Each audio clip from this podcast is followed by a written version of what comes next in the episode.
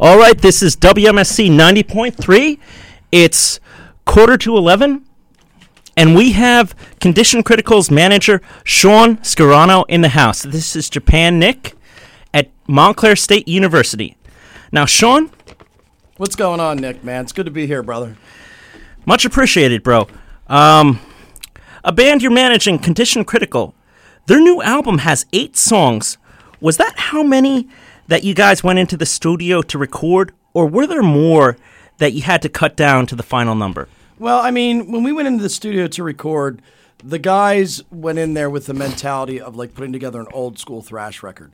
And the records back in those days basically usually had, you know, three minute tunes, 8 songs to a CD. They had thrown around the whole idea of maybe putting 1 or 2 of the demo songs on the CD as well. But we just figured we were going to keep it like old school and just do it that way. I see. Now, typically, though, don't you have some songs on here that are like 6 or 7 minutes long? There's a couple that are a little bit longer on there. Honestly, I just think the whole album rounded out really well the way it was done. I mean, there is a couple things on there that just are very aggressive, and the riffs just hold you there, you know, and they take twists and turns, and sometimes it does take a little bit longer to get that done. But usually when I'm listening to the stuff, and, you know, I'm their record label guy too, as well as their manager, and of course I'm going to say this, yes, you know, but the stuff really just is done right, and it has a nice groove to it, and it just really keeps it moving. I mean, when I end up listening to the record, I don't even realize a song 6 or 7 minutes because it just takes me right through it, you know. Now, on that note, what song on Operation Hazard would you recommend for our listeners? Well, besides all of them, of course.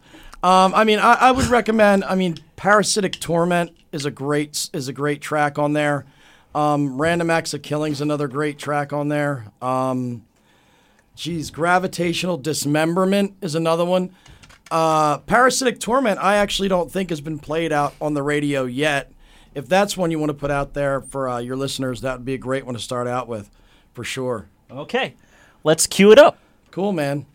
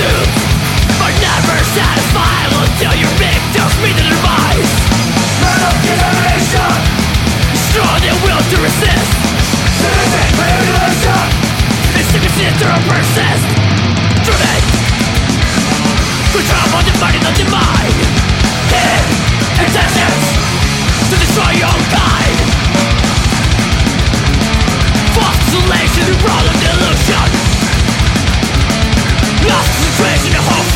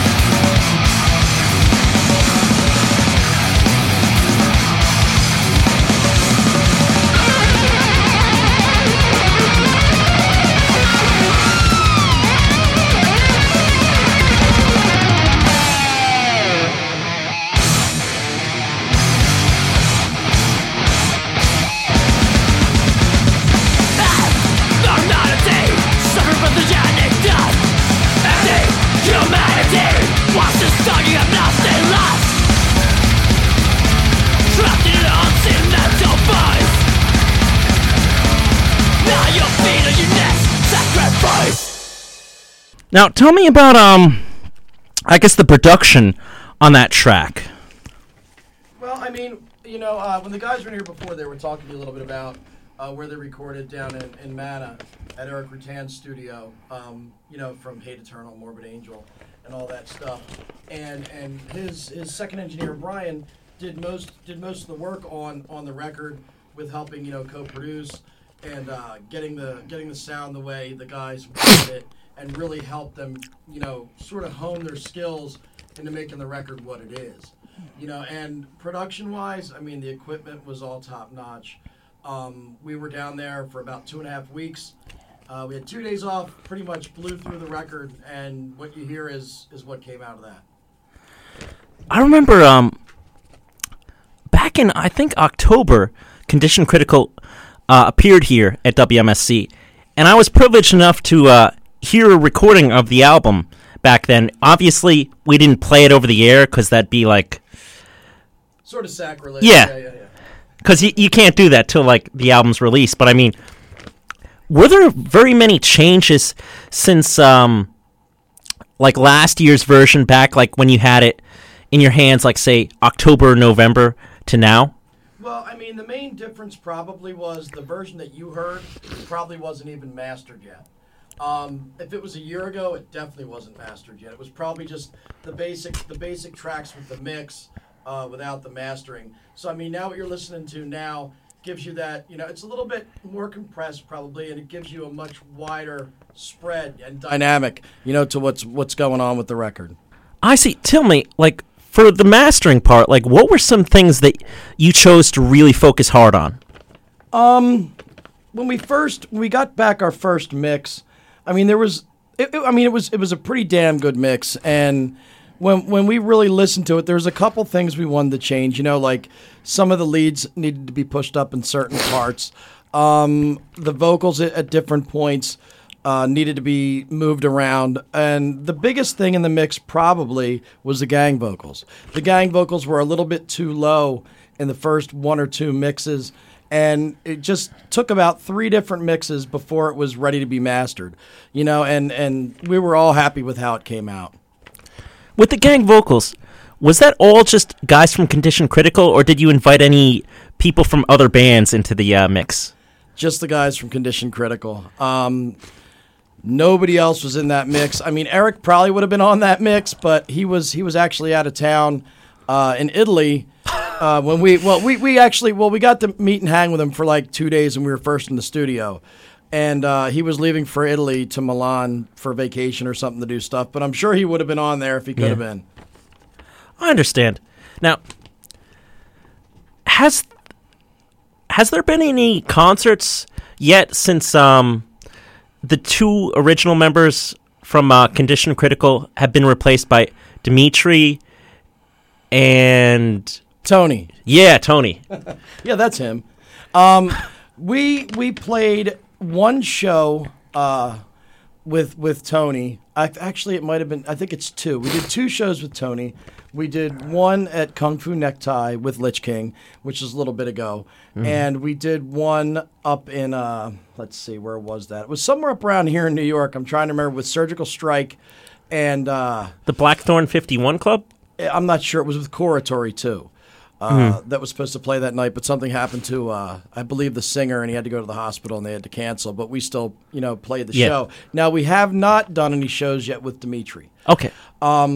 But as far as what's going on with him right now, I haven't met him personally yet, but the guys are telling me right now that this guy has everything down to a T. He's basically ready to go on tour with these songs, and just, he's tight. Now, like, when the guys in Condition Critical are practicing, about how many times a week do they practice with each other? That varies, I guess, week to week with their work schedules. From what I know, now, I'm not in the band, like I said. It's from what I hear from the different members. They practice usually at least once a week as a full band, and then the string sections usually get together to work on, you know, guitar riffs and strings and tightening stuff up. And what about the other half of the band? The other half, what? For like the non-string section. Oh, the non-string section. Probably mostly are sitting down, probably playing to the demo and stuff like that, and to the record, just tightening up their stuff, and then, you know, just keeping their stamina up and just keeping themselves tight. Do you expect any of the songs on Operational Hazard to be performed any differently when they perform them live, or is it just going to be like note for note, everything's going to be like that? Well, I mean, you strive to do your live performance and make it sound just like the record, but also, you know, each person brings their own individual attitude, their own individual feel to what they're doing. So, I mean, you're going to hear the record, but you're going to hear more than the record. You're going to hear, you know, the passion and what's going on with these guys and working together on stage. And what's going to be really interesting is when these guys get together and start doing these shows, because we have not played out live with Dimitri yet. You're going to see, you know, a whole thing click and come together on stage for the first time in front of people. Okay. Now, when you guys set out on tour, you're hitting up the South and other parts of the U.S. Can you point out some of the geographical niches that you'll be focusing on? Like, say, you know how Florida's, like, stereotypical, the big death metal part of America. Then you got Portland, black metal. Right. I mean, well, this time going out, we're not really going to be hitting the deeper South and stuff like that. Pretty much we're skipping most of the South. We're planning on coming back and doing the South maybe sometime November, you know, when it's a little bit cooler down there and see if we can get back through there at that time. I mean, we're going to be our biggest markets right now besides like Jersey, Pennsylvania, stuff like that. The main ones are like Texas, California, Washington State, and Ohio right now, where the band that's touring with us, Killing Sessions, is from. You know, I mean, those are our big markets where we're expecting, you know, to do really well in those areas. So we'll see what happens. But, man, I mean, the outlook looks good for us out there. For Texas, how many parts of Texas are you going to be hitting? We're actually going to be hitting two shows in Texas going straight across. I'm trying to remember. I don't have it in my head. I don't think it's Dallas. You know, San Antonio? You know what? I'm going to pull it up right now for you so I can tell you exactly where it's going to be. That'll be a lot easier than guessing. Excellent. Because Texas is the one in my head that I, for some reason, never have the exact places together, but all the rest I do. All right, here we go. Let's see. We're going to be playing the White Swan in Houston, and Bombardiers in El Paso. And then when we're swinging back around to come home on the tour, we're going to be hitting up Arlington, Texas, too, as well. Oh, nice. Yeah, so it should be good times in Texas, that's for sure. Now, what type of, or actually, how many dates is that band Incinerator from the DFW part of Texas going to be on? They're going to be joining us for 9 dates. As soon as we hit Texas, we're picking them up. They're jumping on the RV with us, and then they're going to follow through with us until we come back into the last Texas show, which is in Arlington, and I think that's where they're from. So pretty much after that show, I think it's actually like a house show that they put together for us, which should be pretty kick-ass. Now, for your album, what kind of promotional techniques were used to better get people to hear like the singles and stuff? Well, all kinds of different stuff, man.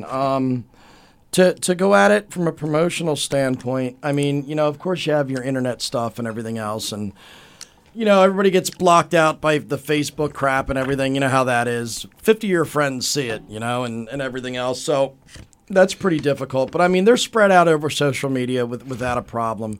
Promotionally, we always make sure we get out to the local clubs and hand out information that's going on with us. I'm constantly out working and doing different festivals and shows within the area and outside of the area, pushing their stuff. We just picked up a track on the new Fear Candy compilation from Terrorizer over in the UK. I also have a couple people over in the UK and down in South America that are helping me push the record as well, too. So, and now I'm also getting ready to branch out into a CD distributor over in Japan as well. So we're going to see how things go. Would this be Mikitoshi Matsuo of Rockstack Records? I'm not sure yet because right now it's the big company I'm dealing with that deals with a lot of, like 89% of the record stores over there. And I don't know any names yet, but I'm basically going back and forth with, I guess, their departments over there to figure out exactly how I go about getting into that market. It's a new thing for me working into the Japanese market. It's like a totally different aspect than it is over here in the U.S. I know the Great Cat has worked with Rockstack Records as well. Cool. But what techniques did you use that were from physical mediums? Such as like handbills, like flyers, and getting stuff in like local magazines, like say the Village Voice, the Aquarian Weekly, things of that nature. Well, I mean, locally, it's not too hard. If you get yourself out there and you have stuff in your hands and you get to the people and the places, you just do it. I mean, that's just part of the whole thing. I mean, as far as everything else, getting into the zines and stuff. I mean, a Quarrel zine right now, based down in Peru. I just mailed out one of our CDs to do a review for them today. You know, it's a never-ending thing. I mean, it's constantly getting in touch with these different people, building your contacts, and getting this stuff out there. And with this tour, a lot of that has come to fruition, because, you know, as you're going to do these shows, it's not good enough just to drive into a town and do a show. You know, you're sitting there booking the best local bands you can to try to build a following there. You're trying to find the local fanzines or zines to get out there to do reviews and interviews with you, as well as the local internet and regular radio stations and whatever else you can get to get to get your name, the band's name, into people's mouths. Because I don't care what anybody says today, word of mouth is still the best way to get your stuff out there. Because, well, I'll put it to you this way. Yeah. Say one of your best friends comes up to you and they hand you a CD and they say, man, you got to listen to this. You're going to listen to it.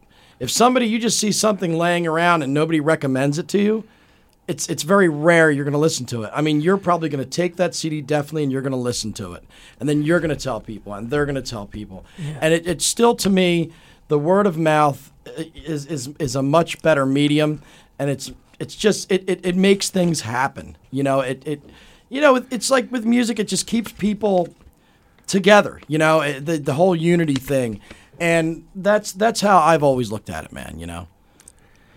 Now, thinking back when you were with your old band Brutality, explain to me the importance of getting into a zine. What did that mean for you? Getting into zines back then, good God. Let me think for a minute. That was a while ago.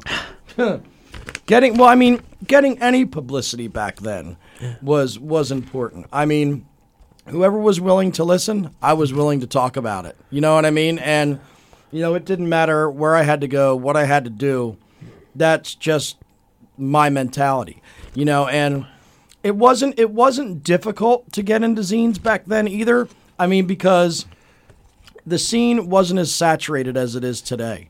You know, things are so different. I mean, I could sit here probably for 3 hours, man, and go through with you how different it was in the 80s compared to now, you know.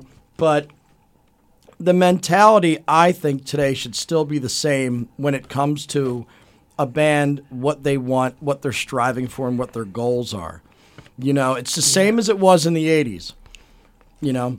But getting into zines and doing college radio shows, I was just talking to you on the way in here. I mean, I did, Jesus, man, probably 20 different college radio shows. You know what I mean? And you know, it's all necessary to get out there and tell people what the hell's going on and what you're doing. You know, because if people like your music, they want to know what's going on with your music, what you're about, what you're doing, and where you're going. Now, back in the 1980s, did you feel like it was the college radio shows and zines that were pretty much getting out all the major news for the heavy metal community? Nope. Where'd you get it from then? Where'd I get it from? Shows. Shows, my friend.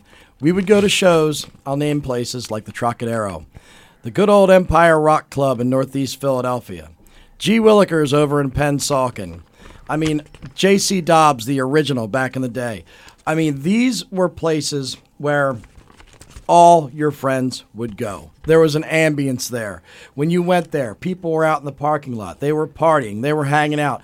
People, all the bands were out passing out flyers. You were getting mixtapes. You were getting demos, you know, and everybody knew what was going on. And, you know, when a bigger show would come up, everybody would go to that show, and it was cool to go to that show and hand out flyers and hand out demos and stuff. Today, and I'm not trying to knock the Trocadero, don't get me wrong, but you can't even stand outside the front door and hand out a freaking flyer today in front of the Trocadero. I mean, it's getting outrageous today, you know, trying to get your music in the hands, you know, of people that want to hear it. It's just so difficult. What makes it so difficult today? Well, I think there's a lot of different aspects. I mean, first of all, this is my personal opinion, of course, and you don't have to listen to it, but this is my personal opinion. I think, honestly, today, there's way too many clubs out there that are playing the same genre of music on the same night. There's way too much competition going on. For the amount of people in the scene right now, I mean, I don't know about you, man, but if I look at my events or whatever, and I see that there's 10 metal shows going on the same night within a 15-mile radius, I mean, you've got to be kidding me.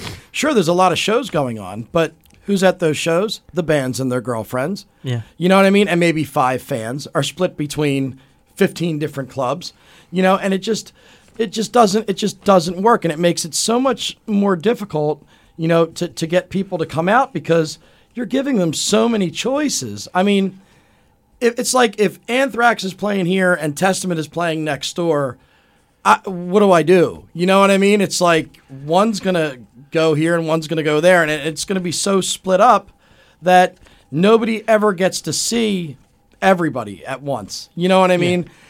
And I know there is a lot of good people in Philadelphia and Jersey and New York that are sitting there really working hard to bring, you know, good original music in the metal scene and other scenes, you know, and they're doing a good job of it. It's just a shame sometimes that I see some of these other clubs that they don't even have professional sound systems.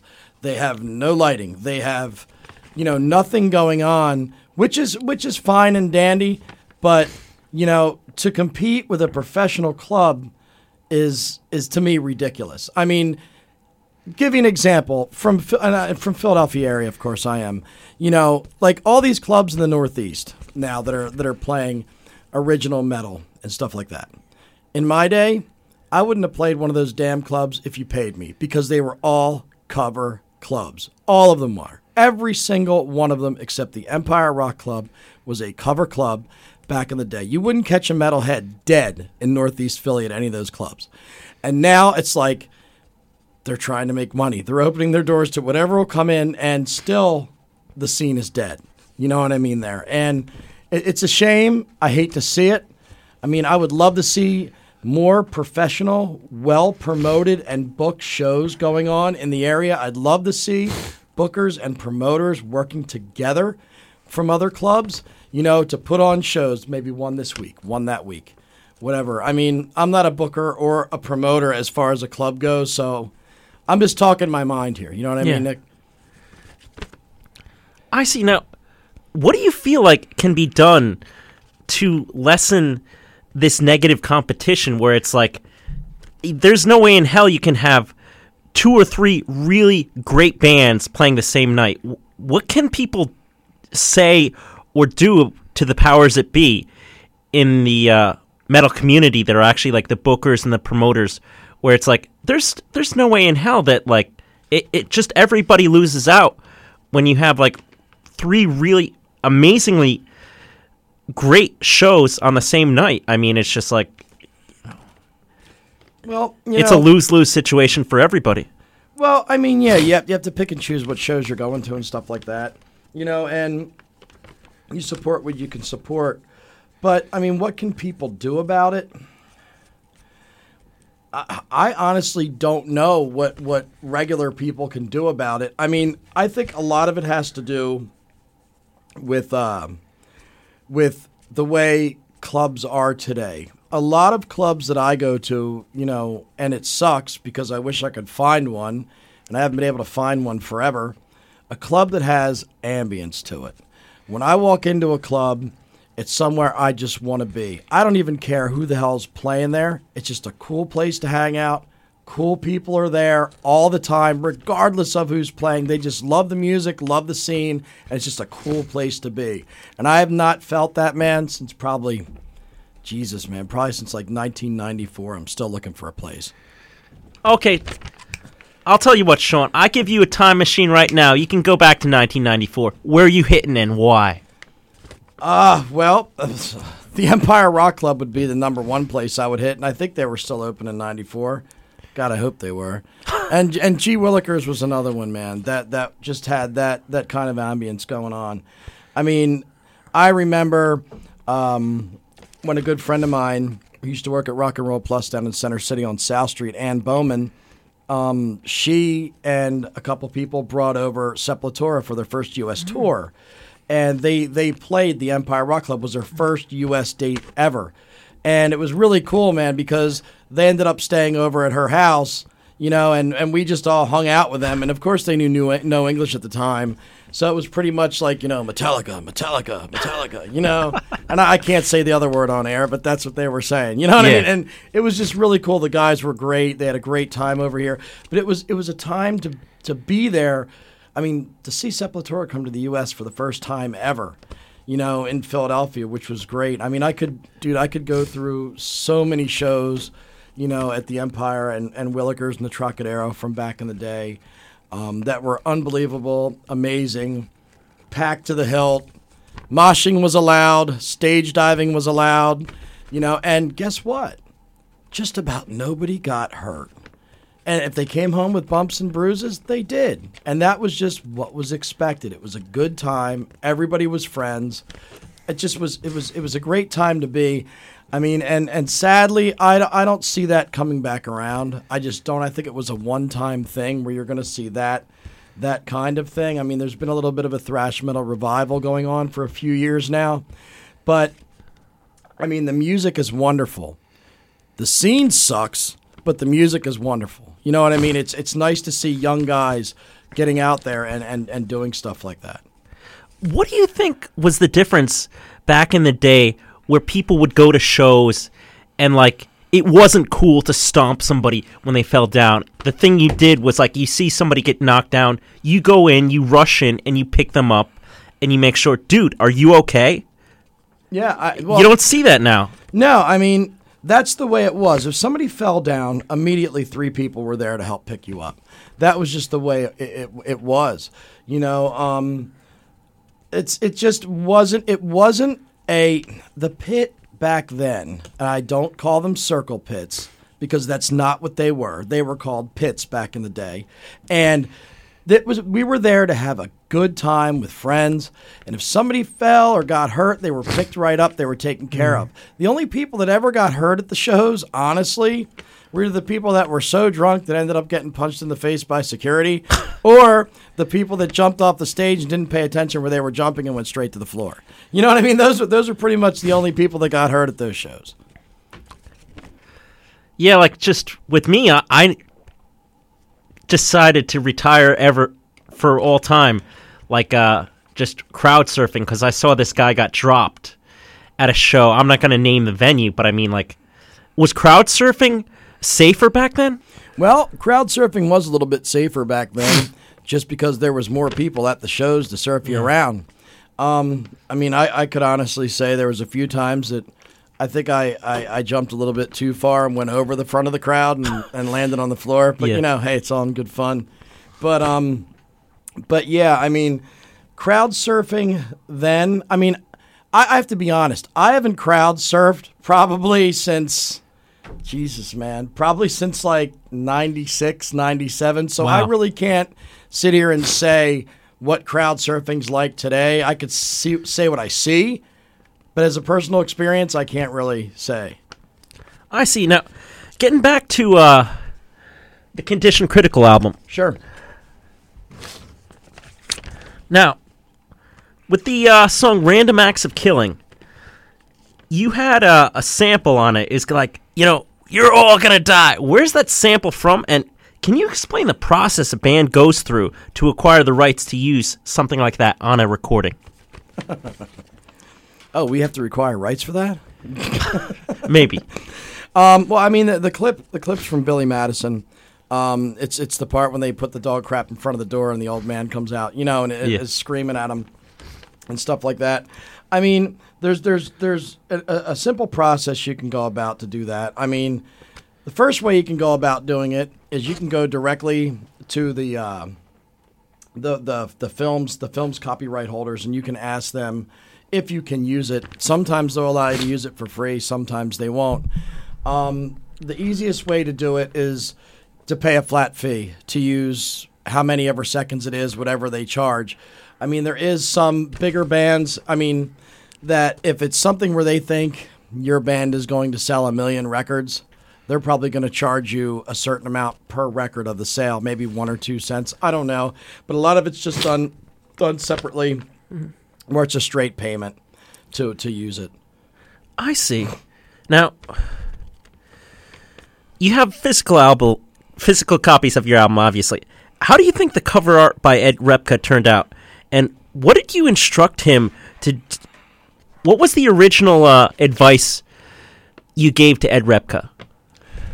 Well, I mean, the album art came out excellent. I mean, as good as we could have expected. Now, here's a story for you. Originally, when we contacted Ed, we had sat there and said that we wanted to have the Dr. Critical, which is the main guy on the cover, with the nurse. And originally, we thought we were going to have a second section to it that actually had the band members looking all torn up and beat up in like a waiting room waiting to go in and be operated on next. That's what we were going to do. Of course, until we found out that was an extra charge that was way above our budget. Yeah. So we ended up not going with that and just sticking with the main idea that we had in the beginning. But as far as the concept goes, you know, from concept to the actual album cover, it's exactly what the guys were looking for. I mean, the main thing they were like is don't put any buildings in it. We don't want any nuclear explosions in it. Yeah. You know, that was the big thing. Damn, you're making me think of like the Peace Cells cover or something like that. People have said that to me. They're like, that looks like the dude from the... I'm like, that's the same artist, you know. So. Yeah. Now, what is the song Sector 16 about? Good Lord, don't ask me. You got to ask Alonzo that question. I'm not going to go into what the reasons he wrote his stuff or what it's about. I mean, you know, you can go over the lyrics and figure that out, but I'll let him answer that. Hopefully, we can get him in here pretty soon. You can, you know, do some work with talking to him and picking his brain on that stuff. Well, on that note, let's check out Sector 16. Sounds good, bro.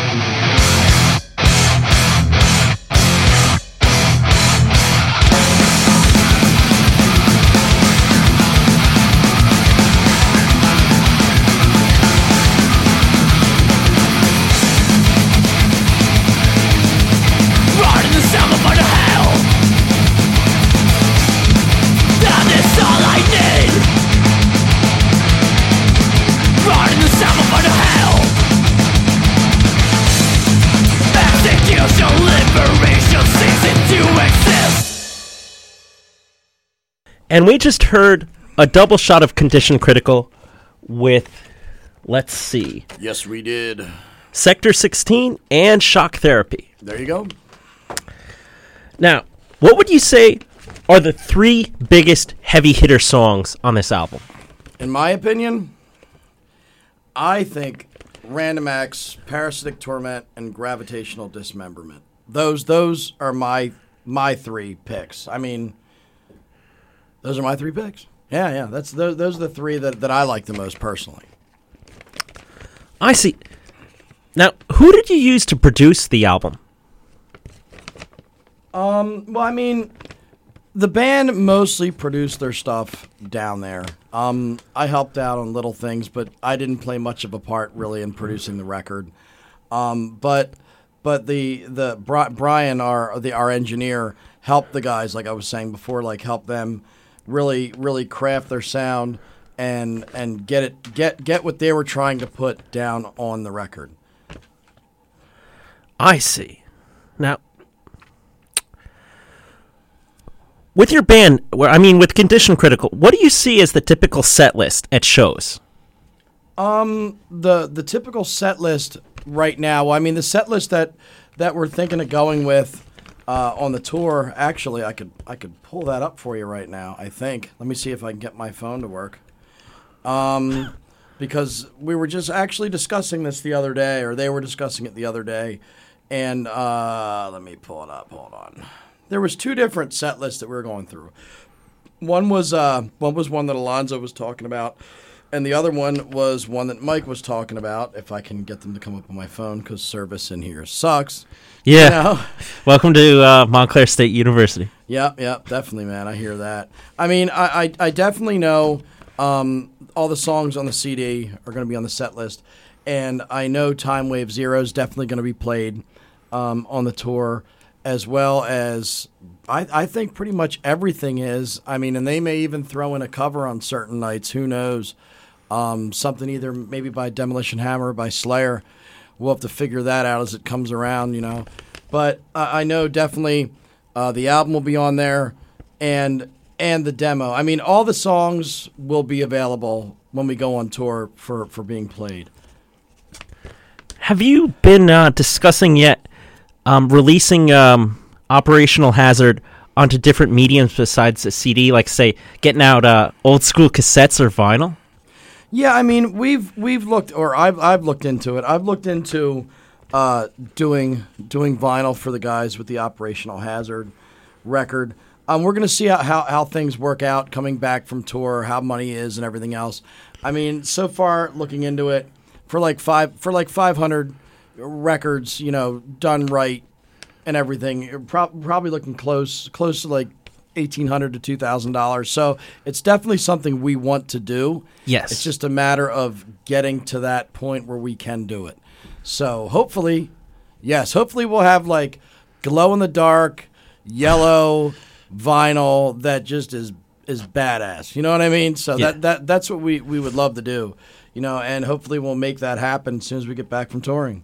Now, what is a more expensive option? Making picture discs or just your standard black vinyl? I would think making picture discs. I mean, but there's different costs. I mean, if you get a picture disc, it depends on how you do it. I mean, if you're gonna put it in a jacket, it's gonna be full color and everything else. Or are you just gonna put it in like a gem clear sleeve, you know, and sell it like that? I mean, there's all different ways now to do vinyl. You can even mix your colors. You can have like a starburst on your vinyl, but. No matter how you're looking at it, vinyl's going to cost you money. It just is. That's why when you're going out to shows, you're seeing, you know, bands selling these vinyls for like $30, $35 a piece, you know, just trying to recoup some of the costs that they're putting out there. But as far as actually sitting down and throwing you a number on which one's more expensive, I really don't know. I'm sort of guesstimating that I would think the picture disc would be a little bit more expensive as long as it's put together as a full package. You know, and not just put into a sleeve. But I guess I'll find out within the next month or two exactly what it costs, and I'll let you know. I see. Good answer. Now, Incinerator was on the first Condition Critical show ever at the Meat Locker, organized by Zamboni frontman Chris Butera. There also was a bomb scare and terrorists from San Antonio, Texas. Have you had any contact with terrorists in recent days? Not that I know of. Another question you have to ask those guys. Yeah. I mean, we did do a show up at the Archeron a little bit ago up in New York, and Bomb Scare did show up for that one just to hang out and stuff. Really cool guys. Incinerator, of course, we'll be seeing on tour in a few, like what, a week and a half, something like that. As far as the other guys, I'm not sure. I wasn't even there when Condition Critical did their first shows at the Meat Locker and stuff. So I don't know too much about it. You'll definitely have to ask those guys on that one. I see. Just like terrorists, they're from San Antonio. Okay. And with me, like, and Texas, it's kind of like, I remember meeting somebody at my gym that was saying, Texas is like 5 states in one. And it's just like, every time I hear of 2 or 3 cities in Texas, I think, wow, they all must be like 300 miles apart. So it's like, how can you go from one city to another and have friends in different cities? Dude, I'll tell you, man. I mean, Texas is a big state to drive across or to drive up and down. I've done it before, and it is huge. It just is. You know, unless you're going across the very tippy top of it. But, you know, otherwise, it's a long drive, man. If you think Pennsylvania's long to drive across, go drive across Texas. I see. Now, Have you heard of any of the other bands that Condition Critical is going to be hitting up with besides Incinerator? I've heard of some of them, sure. Yeah. Mike Dreyer, the bass player, pretty much was doing most of the work with that, with setting up the local bands that were going to be opening up for us. So again, you would have to refer to him definitely. I do have a list, but I don't have the list in front of me exactly who we're playing with in the different states. But I do know that every band that we have put on the local shows with us have just been great. I mean, they're down, they're promoting, they're out there, you know, building the hype for not just themselves, but for us and the tour as well. And it's been refreshing to see a lot of these younger bands, you know, really step up and try to make things happen in their local scenes. Now, when do you see a time when, like, some of these southern bands that you guys are going to be performing with are going to be hitting up shows with Condition Critical in, say, Philly, like Trenton, New Jersey, New York City, Five Boroughs area, and maybe hitting up Poughkeepsie and places like that? Well, I mean, when we get out there on the road with a lot of these bands, we're going to be making a lot of new contacts, you know, relationships with these guys, business-wise, friends-wise, all this different stuff. Yeah. I mean, that's just like the Voltage show we're doing on July 20th in Philadelphia. You know, we weren't sure who we were going to put on there with us. I did want to put Flesh Engine on there. They're a good band, great friends of mine. Where are they from? From Philadelphia mm-hmm. area. And, you know, the reason we found other bands to play on that were from playing shows up around New York. You know, Carcinogen's coming down to be on that bill. Surgical Strike's going to be on that bill. You know, both bands. One band we had never seen before. We did a show with them, and they're young kids. And Condition Critical, the guys were totally blown away by these young kids. They're like, wow, we got to put these guys on a show with us. So, you know, that's the kind of stuff we like to do. You know, I mean, people have done it for us. You know, bigger bands have done it for us. Like when we did the Lich King CD release, those guys were like, yeah, we want you to come up here and play the show. And we did. And, you know, that's what it's all about. It's all about these bands networking, getting places, helping each other, you know, get where they need to be today. It's just nice to see, you know, when bands sit there and they don't forget where they came from or how they got to where they are, and they still put their hands back in the scene to help local guys out to get where they need to be. So, like, in the current musical scene, who do you see as some of the other major heavy hitters besides Condition Critical? That's a good question. I'm always looking for them. But, I mean, as far as new bands in the States, I don't know. I mean, it took me almost 2 years to find Condition Critical, to find a band that I really thought, you know, had what it took in that genre, you know, to get things done. And I hear a lot of different stuff, and there's a lot of great bands out there. And honestly, I wish I had the time to sit there and listen to them all and really stay that involved. But it's just there's only so much time in the day, and most of it is spent on, you know, building the bands that are on my label right now.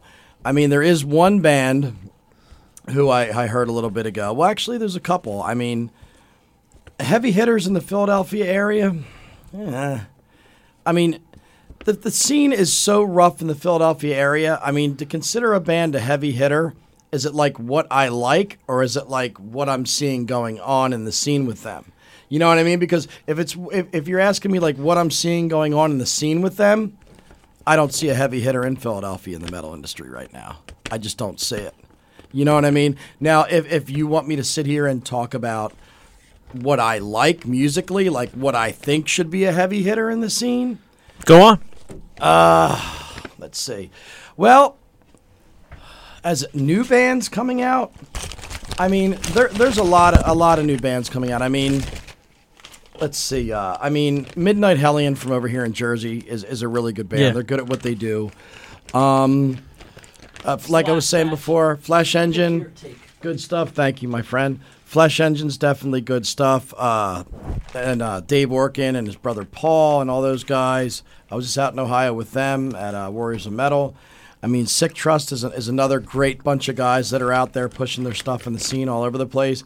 You know, it's like I hate to start naming bands because there's so many that I'm friends with, and I know I'm going to forget about 10,000 of them. Yeah. You know what I mean? And no disrespect, guys, for real. I mean, you know who you are. You know what you're doing. You know you're out there working hard and trying to get stuff done, and I always respect that, you know.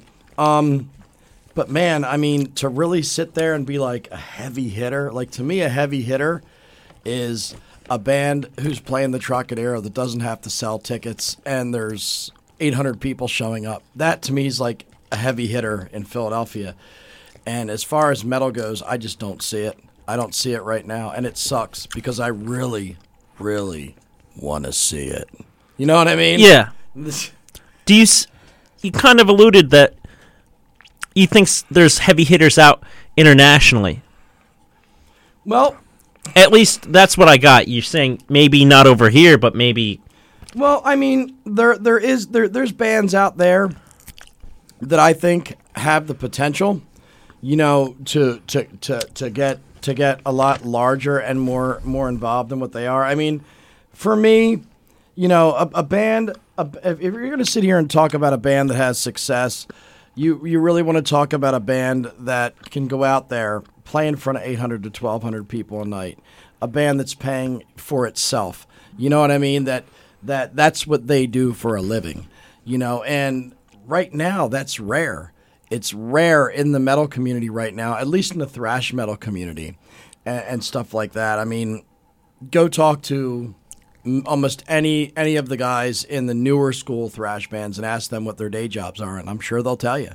You know, I mean, I still have a day job, you know, besides running my label right now, trying to get to that next level where I don't have to do that anymore. Yeah. But, you know, it's very difficult and it's very different. I mean, give you an idea, like the older school bands that still come out and do stuff like, you know, Testament, Slayer, whatever. I was working up in New York at the last Testament show that came through, which was with Overkill and Forearm, if you ever heard of them. They're a metal band from over in Australia. And I think Flotsam and Jetsam was on that too. I'm pretty sure. And I was working that night for Overkill, you know, working, you know, helping with merch like that. Oh, excuse me, but stuff like that up there. And that night, Forearm was selling merch next to me. That night, we sold, for Overkill, I don't know, $14,000, $17,000 in merchandise.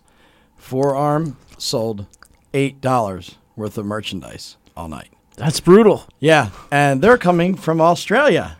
You know, who's paying for that? You know what I mean? It's just like Overkill's from down the street. You know what I mean? It's just, but that's what I see a lot happening is, you know, the older bands are still getting so much recognition, but nobody's willing to reach out to give a lot of these younger bands a chance. You know what I mean? They go with the tried and true instead of sitting there going, well, let's see what else is out there. And you know, let's support that. You know what I mean? And I don't know why. It might just be, you know, the age of the listener.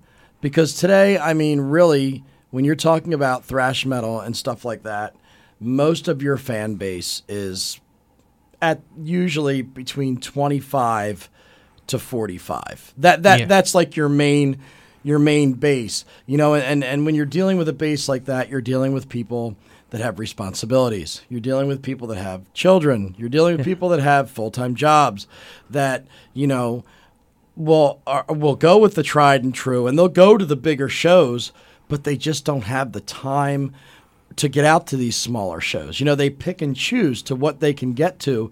And honestly, a lot of them just sit there and they say, well, I know this is going to be great. I'm spending my money to see that. I'm not going to this because I don't know what the hell I'm going to get.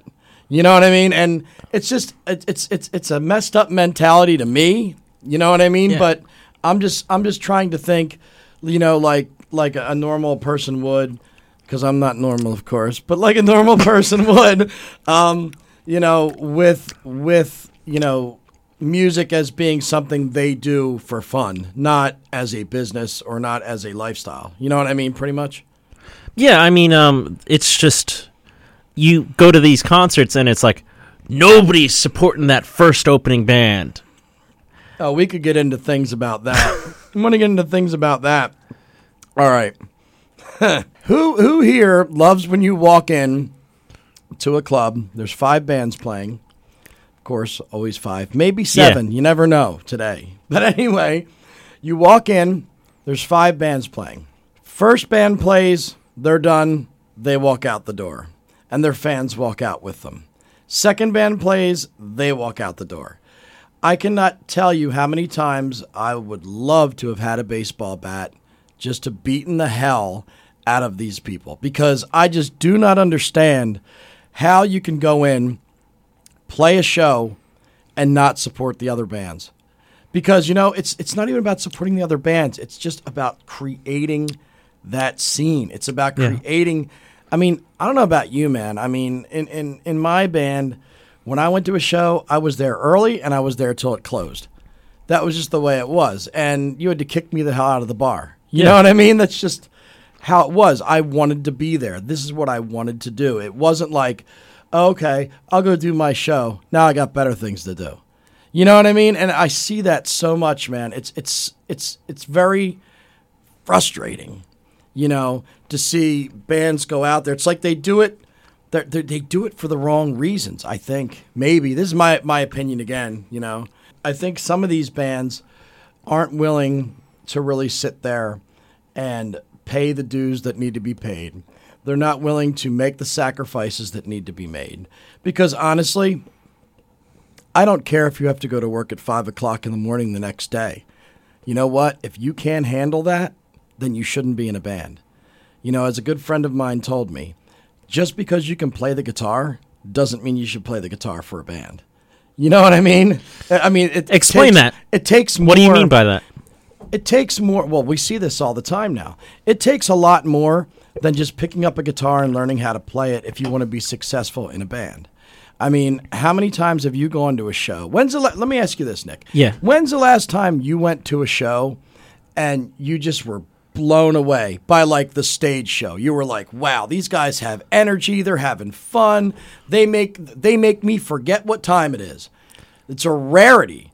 9 times out of 10, dude, I'll see a guitarist that is unbelievable, but when he goes into a lead, instead of walking towards the front of the stage, he walks towards the back. And I'm sitting here going, are you kidding me?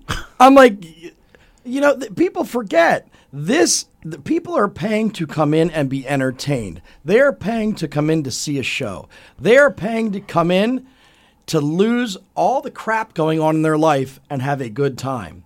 If you're just going to stand on stage like you're at a practice session, then maybe that's where you should be, is home practicing and not on stage.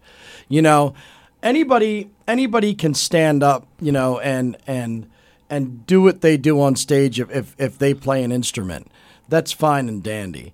But to get up there, really have fun doing what you're doing, or have that attitude, because that's what I always say. You know, it's the attitude you're looking for on stage. That's what rock and roll is. You can sit there, you can play a chord, and another guy can play a chord.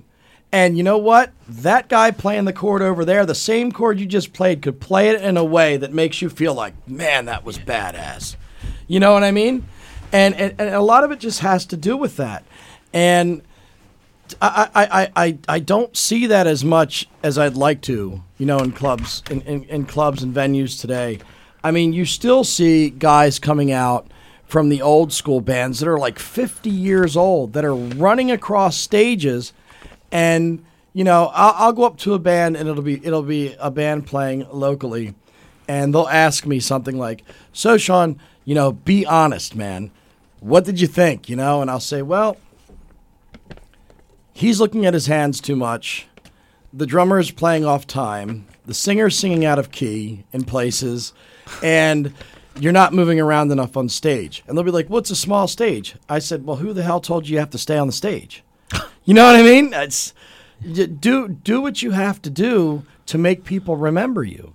You know, that's what it's about. You know, it's about going on stage, playing your heart out, you know, and creating emotion, creating moments that people remember. Because when you create that kind of thing going on in a club or wherever you're playing, you know, and you push that emotion out to your fans, what happens is your fans sit there and they go, wow, you know, I really felt that. And they say to themselves, how can I get that feeling again? Well, come over to the merch table, buy our CD, or come out to our shows. You know, I mean, it's to me, it's pretty simple, really, what's involved, you know, to get it done. The hard part is to do all the aspects at once as a musician. Yeah. Thus, I was saying, just because you can play the guitar doesn't mean you should be in a band, because there's more than just playing the guitar involved in making yourself into being a successful band member or a successful band. Can you break down some of the things you, I guess, were meaning to say when you said paying your dues? What does that really mean? Paying your dues? Yeah. Well, break it down for people. Okay. Number one, get over yourself. Get over the ego and sit down and realize that, you know, well, not realize. I mean, hopefully you know this. This is something that you love to do, you know, and you have fun doing it. That's the beginning. I mean, first you have to love what you do and you have to have fun doing it, or what's the point?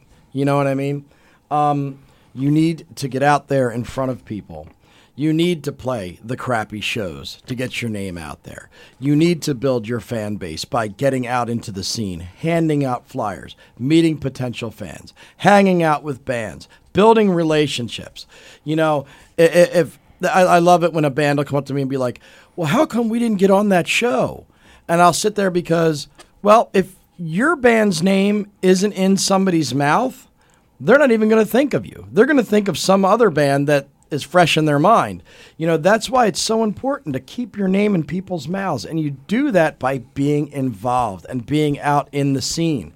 You know, I mean, I can't tell you how many times, you know, I used to go out and be partying with people. And the next thing you know, they're showing up at the shows. They're like, oh, that dude's cool as hell. We're going to go to the show just because I hung out and had a couple beers with him.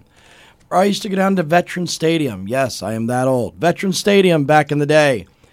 And my drummer and I would go down there, no lie, would hand out 15,000 flyers for a show.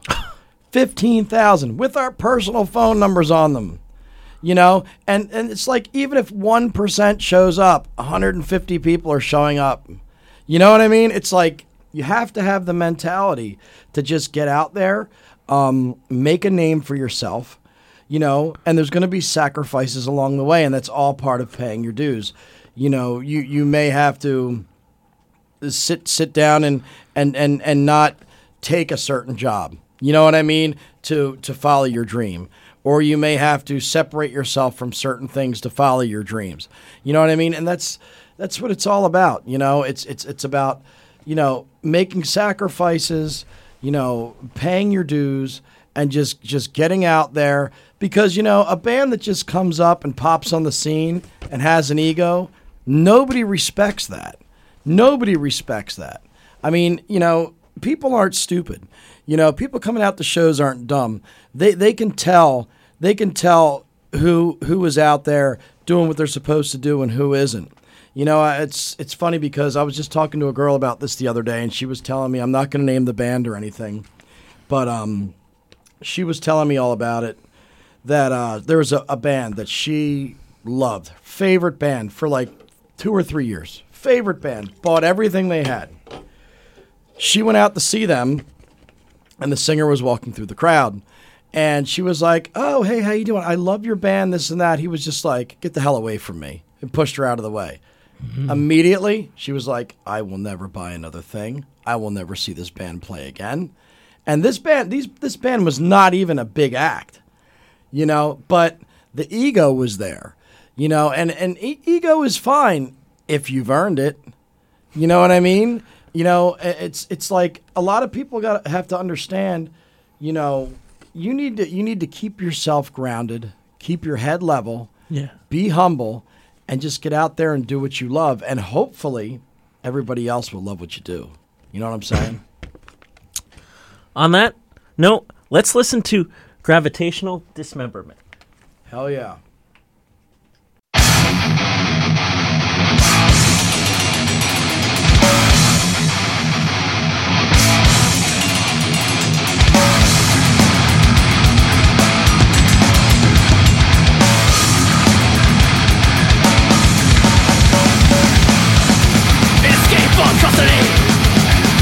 Suffered to death, suffered through singularity, whatever the thing you last breath.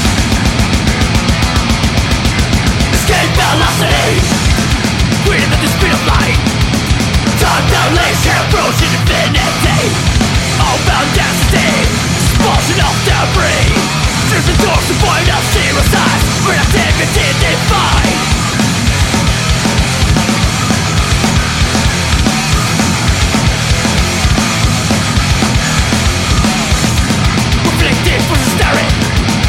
Walls closing in, empty sublime spirit, war for dimension crumbling. Escape velocity, freedom and the speed of light. Time dilation, approaching infinity.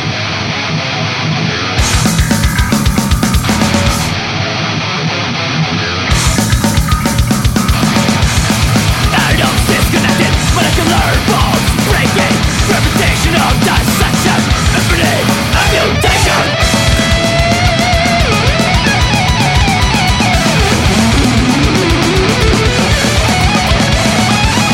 Decay, radiation, entropy of information, ripping you apart. Atom by atom.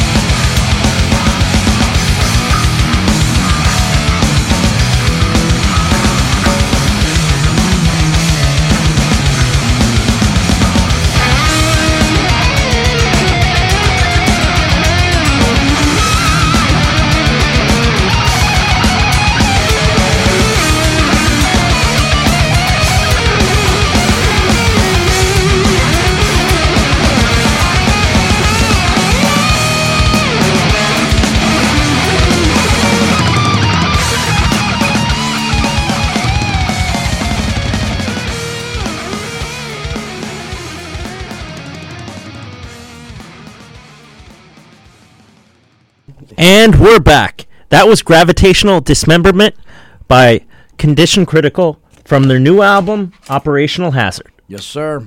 Do you expect all like the demo songs from the Bred to Kill album to be performed when Condition Critical is playing every single night? Or do you expect like there's going to be like a main set list with like 3 or 4 maybes? Well, you know, I'm one of those hard-ass guys where I'm just going to go out there and I'm going to demand they do it. No, I'm only kidding. I'm only kidding. No, I mean, yeah. I think they're probably going to play at least 1 or 2 songs off of the demo on each show of the tour. I don't know how they're going to mix it up in the set list yet, but I'm pretty sure a lot of the nights I think we're going to be closing out with Time Wave Zero, I think, if that's what I remember correctly from the set list. Now, How many minutes do you expect Condition Critical to be averaging each night? I would say 40 or 45 minutes. That's what I'm thinking. Alonzo better get his storytelling straight. So when he's on stage, no, I'm only kidding. I mean, with the 8 songs on the record and the demo and a cover thrown in here and again, if time allows, you know, between sets and between the set and stuff, I think that'll be fine. Probably between 40 and 45 minutes, I'm pretty sure. Now, pretty much. Condition Critical will be pretty much like headlining these shows? Yeah, I mean, we're going to be headlining all the shows, I'm pretty sure, except for, well, we have to see still. We're just talking about that Witch Haven deal going on. We're supposed to be playing Unit B, but it was closed down, and I believe that they're in the midst right now of looking for a new venue or a new show for us to play. Yeah, I think that's the only one that we are not headlining. So likely Witch Haven would headline that show? I'm pretty sure, yeah.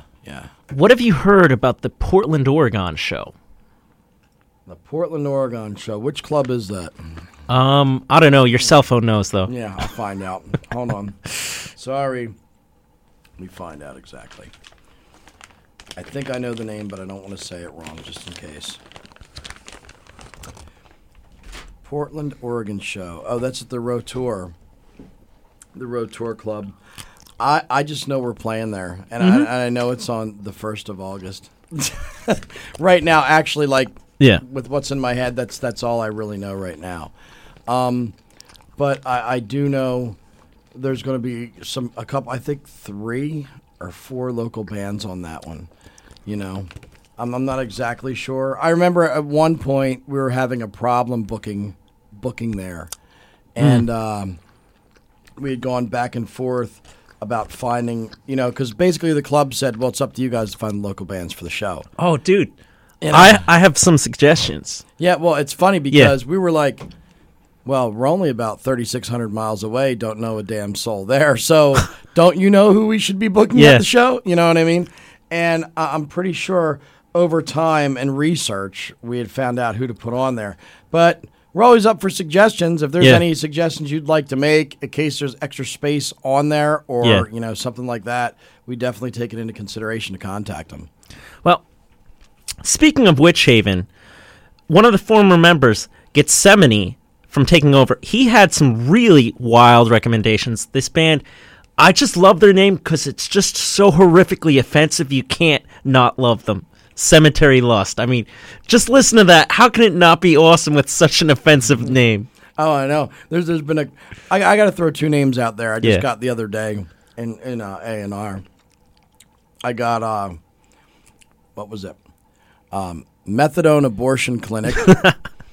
And here's the best one of all. Queef Huffer. Wow. Yeah, I was like, well... Where are they from? Oh, God, I don't know. I think they're from Jakarta probably or something like that. But I was like, well, mainstream, definitely not. But you could definitely go have some pretty cool merch for Queef Huffer. You know what I mean? Yeah. But you were saying. Yeah, like those guys, Cemetery Lust, they have this album out called Screams of the Violated, and it's just really, really amazing black thrash. I mean, if you dig Witch Haven... Or like Old Bathory, or like I guess maybe Mayhem too. I mean, you'd really love these guys. Cool. Well, I mean, definitely send me the name to my Facebook, man, or an email, and I'll definitely check them out, and I'll send it over to Mike too to take a look at it.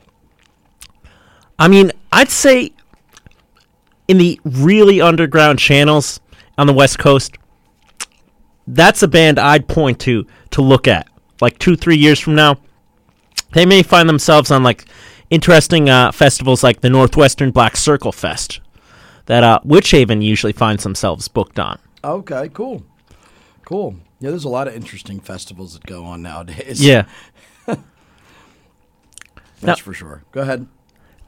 Has Condition Critical been trying to work on acquiring any time on any festivals coming up this year? Not yet. I mean, honestly, I still think we're still building demand for Condition Critical right now. I mean, I'm sure pulling tons of strings and all kinds of stuff might have got them on something here or there, but you know, I want them to be at that level. You know what I mean? Like, yeah. I want to try to definitely get them on Maryland Death Fest coming up next year. The same thing with the Hardcore Fest up in Boston or up that way. I want to try to get them on that, and maybe something out towards maybe somewhere in the Midwest. I mean, and hopefully we'll be doing some stuff down in South America before. Let me see, January, February, maybe the beginning of next year. Wow. For shows. I mean, we've been talking to some people down there about some things, you know, and of course we always want to get overseas, but it's just a matter of getting to that point. You know what I mean? Because it is not cheap to get overseas, that's for sure. Yeah, and also, it's just, you got to watch how the American dollar is doing, too, because it's just like, it must be great being at, like, a European band coming over here, because just, like, the dollar is just not what it used to be. I mean, like, I remember when I was in Japan, it was, like, 130 yen to the dollar, and that's kind of like, you take a look at a $100 bill, but actually, somebody threw in another $30 for every single $100 bill you have. Wow. Whereas, let's say the yen is around 70 yen. It's like somebody like beat you up and took $30 out of every $100 you had. And that's, people don't realize that, like, when you start adding up those numbers in terms of currency exchanges, that becomes really difficult for, like, one band to go to another country to perform at. And that's one of the major reasons why there aren't more international acts appearing. Well, I mean, yeah, I mean, there's so much involved with it. I mean, you know, besides visas and, you know, your passports and, you know, you have your cost of just your flights, you know, and then once you get there, you know, you have to find places to stay, which is usually the easy part, finding places to stay. People will hook you up with places to stay. But, you know, you have to rent your equipment over there, you know, because you can't fly your equipment. I mean, unless you're a huge band making a hell of a lot of money. I mean, pretty much when you get over there, you have to rent whatever equipment you're going to use or borrow, you know. But, you know, the main cost is just flying over there and having transportation to get around where you have to get. You know, and a lot of these festivals, you know, it's funny because if they don't see you traveling, they won't even look into you. Like, as a new band, they'll be like, well, why should we book them? They probably can't get here anyway. You know what I mean? That's why it's like this tour coming up is so important, because building up that, you know, reputation of getting out there and following through and doing all these things are just things that build the band more and make them more marketable, you know, to bigger things. And you know, it's like I said before, it's just getting in front of people, man. It's getting in front of people and just getting your stuff out there and pushing it and pushing it and pushing it, you know, and it just takes time. Like anything, you know, everybody always wants something to happen really quick for them. They want to write a song and put it up on iTunes, and it's the next big viral sensation. Well, that happens maybe one out of, what, 30 million that gets put up, you know? Whereas I'm one of the guys that if that happens, that's great, but, you know, there's a certain order and a certain way to do things, you know, and if you skip, sooner or later, you're going to have to go back and go over that again to get it right. So I'd rather, like with me, take time, sit down, do it right, you know, or to the best of my ability, you know, try to put out the best products I can for the bands that I work with and, you know, really, really push them and give them that opportunity, you know, to take it to that next level. You know, I'll take them as far as I can take them and as far as they want to go. You know what I mean? As long as the band is on board and willing to work just as hard as I am to do it, I'm down. You know, but if the band isn't willing to work hard on their own careers, then why should I be doing it for them? You know what I mean? So it's a you scratch my back, I scratch yours type thing. And, you know, we're each building each other up. You know, when one of us falls, it affects both of us. Yeah. You know, and that's the way I pretty much do business with my label. You know, I look at it like, you know, I look at it almost like I'm a fifth member of the band or a fourth member of the band or whatever, you know, and, you know, that's why as well as that, I only work with two bands right now because I feel that at this point, that's all I have time and money for. You know, I don't want to bring on a band that I can't give the proper time and attention to because it wouldn't be fair. Yeah. It wouldn't. You know, I would if a band somebody approaches me with a band then I can't do anything for them, I'll push them in the right direction to see if I can get something moving for them. You know, but I definitely focus most of my stuff on getting it done almost like in an old school way with the new school twist, you know, working hard, tried and true, making sacrifices, making investments, both with my time and my money, and just, you know, really believing in what I'm putting out there and pushing it to the best of my ability, you know, not just putting out a CD on a website and saying, there you go, guys, your CD's out, have fun with it. You know, I could do that. I could sit there and take 50 bands right now, put them on my label's website, and just say, have at it, you know? And I just don't think that's the way it should be done. I think the way it should be done is, you know, promotion, advertising, marketing, you know, actually, you know, putting, I hate to say it, man, but you have to put out money if you want results. You know, a lot of people do things for free for people today, and that's great. You know, but when people do things for you for free, you can't complain. You know what I mean? You just can't. You know, and I never have a problem paying somebody to do something as long as they do and they do it well. Yeah. You know what I mean? That's never been an issue for me. But you know, a lot of these bands always say that, you know, say to me all the time, they're like, well, I can get that done for free over there. I'm like, well, have a good time and good luck with it. You know what I mean? Hopefully it works for you. You know, for me, when money's involved, commitment's involved. You know, when free stuff is involved, that's helping. Helping is great. I love when people help, but I need my bands, the people that I work with, to be committed to what's going on. And also with money that's involved, professionalism is involved too. Right. Whereas like you get something done for free, you're probably dealing with somebody that's an amateur. Right, right. I mean, it's funny because I work with a lot of different local people, and I've also worked with a lot of different national people from like bigger agencies. And it's funny because, you know, I say this an awful lot, and people who know me will definitely remember me saying this. The biggest thing I can't stand is when I'm doing business with somebody is when they can't separate personal from professional, you know, and I find that a lot like below the national scene where it's like if something goes wrong, somebody's telling me how bad their day was. Well, honestly, I could care less how your day went. This is what needed to be done. Why wasn't it done? Yeah. Yes or no, do it or don't. Just let me know because I'll move on.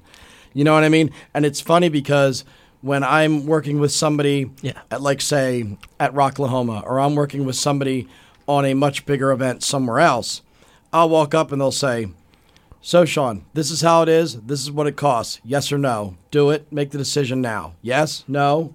And if I say no, they're next person. It's like there's no bull crap. You know what I mean? Yeah. There just isn't. It's just straightforward, black and white. And that's more or less how I really like to do business, is like that. You know, the gray areas are always there sometimes, you know, but that's what contracts are for. Yeah. But I dealing with people that are more black and white with their decision-making process makes everything go so much easier. It really does. About how many years did it take you to really get the hang of like the language involved in contracts? That's what lawyers are for. No, I mean, I went I went to school for specialized business, for entertainment and everything else, and I took courses in the stuff and everything else. But I mean, as far as the basic lingo goes with the contract, I mean, I can read it and understand the gist of what's going on. But I mean, I also do have an entertainment attorney. Yeah. So when contracts do come through, I'm of course going to have him go over it, you know, instead of just, you know, with me or by himself, and let me know exactly what is going on. I mean, because, I mean, it all depends, man, what the contract is coming through. I mean, if it's a simple booking contract with percentages and stuff like that, that's fine and dandy. But if, you know, I'm approaching somebody with a record contract or a licensing agreement or a publishing agreement, you know, you're talking it could be anywhere between a 4 to 6 to 8 page document that specifies, excuse me, everything down to the last percentage point over a certain period of time, getting split up amongst maybe 6 different people. Yeah. You know, and it's something that, I mean, I'm not a lawyer. I didn't go to law school, and I definitely want to make sure that all my bases are covered. My artist bases are covered, you know, and everybody's rights are pretty much covered with everything that they're trying to do. Yeah, you know, but legal lingo, like I said, simple contracts I can look over and deal with, but anything that has to do with major numbers and percentages and more than like dealing with 1 or 2 people on a contract, I definitely would have my lawyer look it over. Or if I was putting out the contract, I would have my lawyer draw it up. You know, that's just the bottom line. I see. Now, do you ever come across things that, with like copyright issues, like, I mean, like permanently transferring copyright from one individual to another? Do you deal with that very often in contracts? Well, I mean, you're definitely going to be dealing with copyright with contracts when you're dealing with artists, bands, musicians in general. I mean, it all depends on who writes the songs. You know, you can get your stuff copyrighted easily enough. The hardest part is to decide how the copyright is going to be split, you know, and after it is copywritten, the even harder part is to then decide how to split the publishing amongst copyright holders. You know what I mean? So far with the bands I've worked with, they've been pretty, you know, good about it. Everybody's splitting it evenly, you know, between each of them. I haven't really dealt with any artist yet that does 100% of the writing and the rest of the band is sort of just there.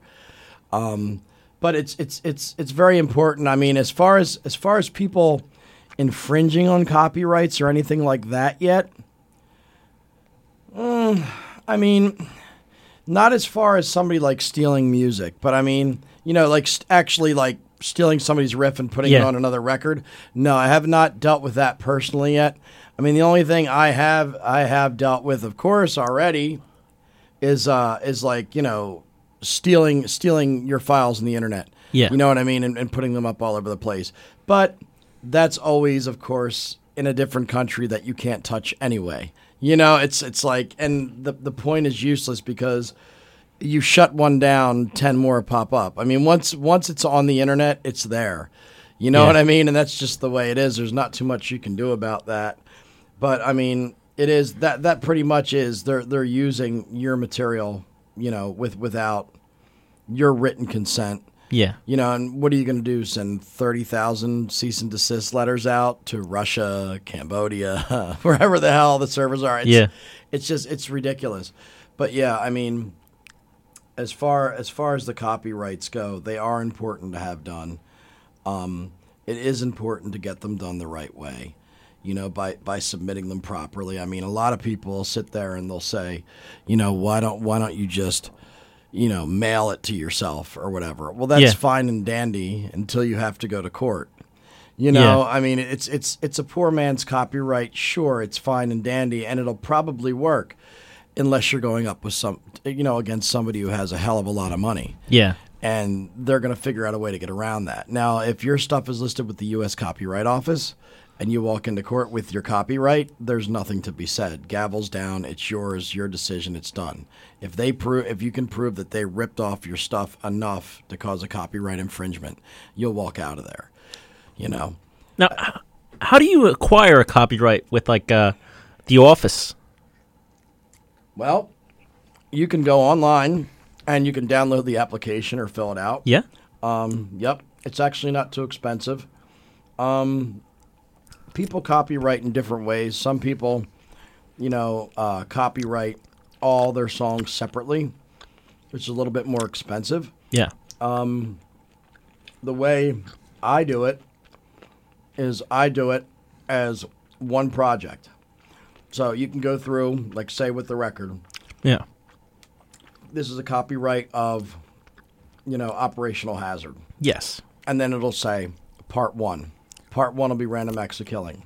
Part 2 will be the next track. Part 3. And it'll just go in as one project file, which you're paying like, I think it's like, what is it now, $35 or something like that if you go direct. If you want to go indirect, like go through one of the services that does it, you're paying over $100 and some to have them do it for you. But it's really not that hard. Yeah. You know, it's really not that hard. And the instructions are pretty simple on it. But I recommend it if you're taking your music seriously and, you know, you're trying to get out there as a national act and make things happen for you. I would definitely recommend getting your stuff copywritten just in case. It's well worth it. You took the time to write it and come up with it. Why not protect it? At what level would you say a band should start copywriting their discography? Well, I mean, technically, the way the law speaks is, I mean, as soon as it's put on a medium, it's copywritten. Yeah. You know, a CD or whatever. But, I mean, I would copyright anything that I'm going to put out into the public that I think I'm going to be selling at one point or another. Like, if you're putting together songs now, you know, you don't need to copyright them right now. But if you're going to put together songs and release them anywhere, on the internet, whatever, I mean, and you're going to be selling these songs or, you know, doing whatever. Yeah. And it's even more than that too, because you don't want somebody taking one of your riffs. Like say you're one of the guys that says, "Okay, I'm going to give away all my music for free." Cuz some bands do that today. They'll give away their whole album for free, you know, just so you'll come to their shows and buy their merch. Yeah. But still, even if you do that, you need to copyright your music. Because God forbid, and I'm not trying to use this guy on purpose, but God forbid Jay-Z steals 15 seconds of one of your riffs, puts it on his record, and makes $50 million with that record. Oh, that'll never happen. But I'm just saying, you never know. I'm just kidding. But you know what I mean? Yeah. It could happen. You know, and if something like that happens, you're going to be kicking yourself in the ass for not copywriting, you know, that riff or that song. Yeah. You know, and that kind of stuff happens all the time, you know, when it comes down to different things. I mean, if it's copywritten and he wants to use it, then he just calls you up and says, "I want to use your riff," and you set up a licensing deal with him. And you license out that 15 seconds, you know, and he pays accordingly. You know what I mean? But if he checks and it's not copywritten, he's going to be like, "Screw you. I'll do whatever I want with it." You know what I mean? And it's up to you to fight him. Good luck with that. Excuse me, but you know what I mean. Good luck with that. But it's just it's always important. Like I say, you know, if it's important enough and you took the time to write it, you know, and it's your creation, then why not protect it? You know, it's just important to do. You know anything about copyrights for coming up with articles in magazines? That I don't know much about. What do you mean, like? Let's say I have a 5,000 or 6,000 word interview with someone, and I want to copyright that. Is it a similar technique, or is it not even really worth it for that? I don't know if you can you copyright that? I guess you can. I don't know. I've never looked into it, so I don't really want to give you advice because I don't know. You know, I don't know. No, I really don't. Yeah. I'm like stumped, man, for a change, No, because I'm starting to read about, I'm not naming names here, but there's magazines out there that demand the copyrights from writers as well as photographers permanently. Like, they'll hold the copyrights pretty much forever, and they could, like, let's say you're a photographer and you do a shot of somebody, they could put that on to a T-shirt or something like that if they felt like it. So what, they won't use your photo until you turn over the copyright for it? Is that what you're trying to say? Yes. Yeah, well, I don't know what to tell you to do there, man. I'd be like, well, I'll tell you what, I'll sell you that copyright. You know, but they won't go for that. You know, it's a catch-22. It is, because you want it, when you're in a position like that, it's like you're not making a ton of money yet. Yeah. You want to get your name out there. You want to get your stuff out there. Just hope that if something does pop for you, that you have something to follow up with it. You know what I mean? That they don't own. I don't know. I'd have to look into that, man, honestly, because I don't know too much about it. So, yeah, I mean, it's just a really wild situation, I guess, for every like creative person out there. Yeah, it definitely is. It definitely is. I mean, and copyright laws are different for every country. You know, it's the same thing when you're working with trademarks. If I get a trademark done in the U.S. for Condition Critical's logo, if I want to get it trademarked worldwide, there is no service for worldwide. You have to pay every country separately to have your stuff trademarked. So it's like insane. You know what I mean? You could I can't even imagine the amount of money it would cost to trademark everywhere, even if it is available in some countries. I don't even know. But well, typically though, what would you do? Would be like the 5 or 10 countries that you say to yourself, you know what? I know at least these countries would be worth getting the trademark in. Oh, sure. I mean, the place that it sucks is like when you're dealing with like South America. There's a lot of countries in South America. You know what I mean? But you'd have to pick the main ones, like Brazil maybe. Yeah. Or, you know, the big one, Mexico. You want to get your stuff trademarked there because they do have a lot of merch coming out of there that shouldn't be. You know, Asia, a couple different countries in Asia, a couple different countries like in the UK area, like, you know, Germany. And depending if you're marketing to Japan, I would get it done there as well, too. But you're right. I mean, you need to really figure out, and that's your whole marketing aspect where you have to sit down, really look at your marketing, see where your biggest buzzes are, and those are the countries that you want to make sure your stuff's trademarked in properly. You know, that's the smart way to go about it. I mean, you just don't want to go blowing money without knowing where it's most rampant. Yeah. You know what I mean? But yeah, it's crazy. I was just I was talking to Chuck Stadulis tonight from Anvil Bitch, who works with me on the label and helps me out a lot. Great guy. When I was out in Ohio at the Warriors of Metal Fest with Flesh Engine and Power Theory and stuff, we're looking at the merch table. Mm-hmm. And I believe, I'll throw it out there because I don't care. I believe it was Mexican Steel, I think it was. Yeah. Merch distributors. And I'm looking at the table and I'm like, there's an Anvil Bitch patch there. So immediately I got on the phone, I called Chuck, and I'm like, hey, Chuck, I said, do you guys have this company license to make your patches? He's like, no. So basically he's like, somebody else is making money off of me. Ah, you know what I mean? It's just like...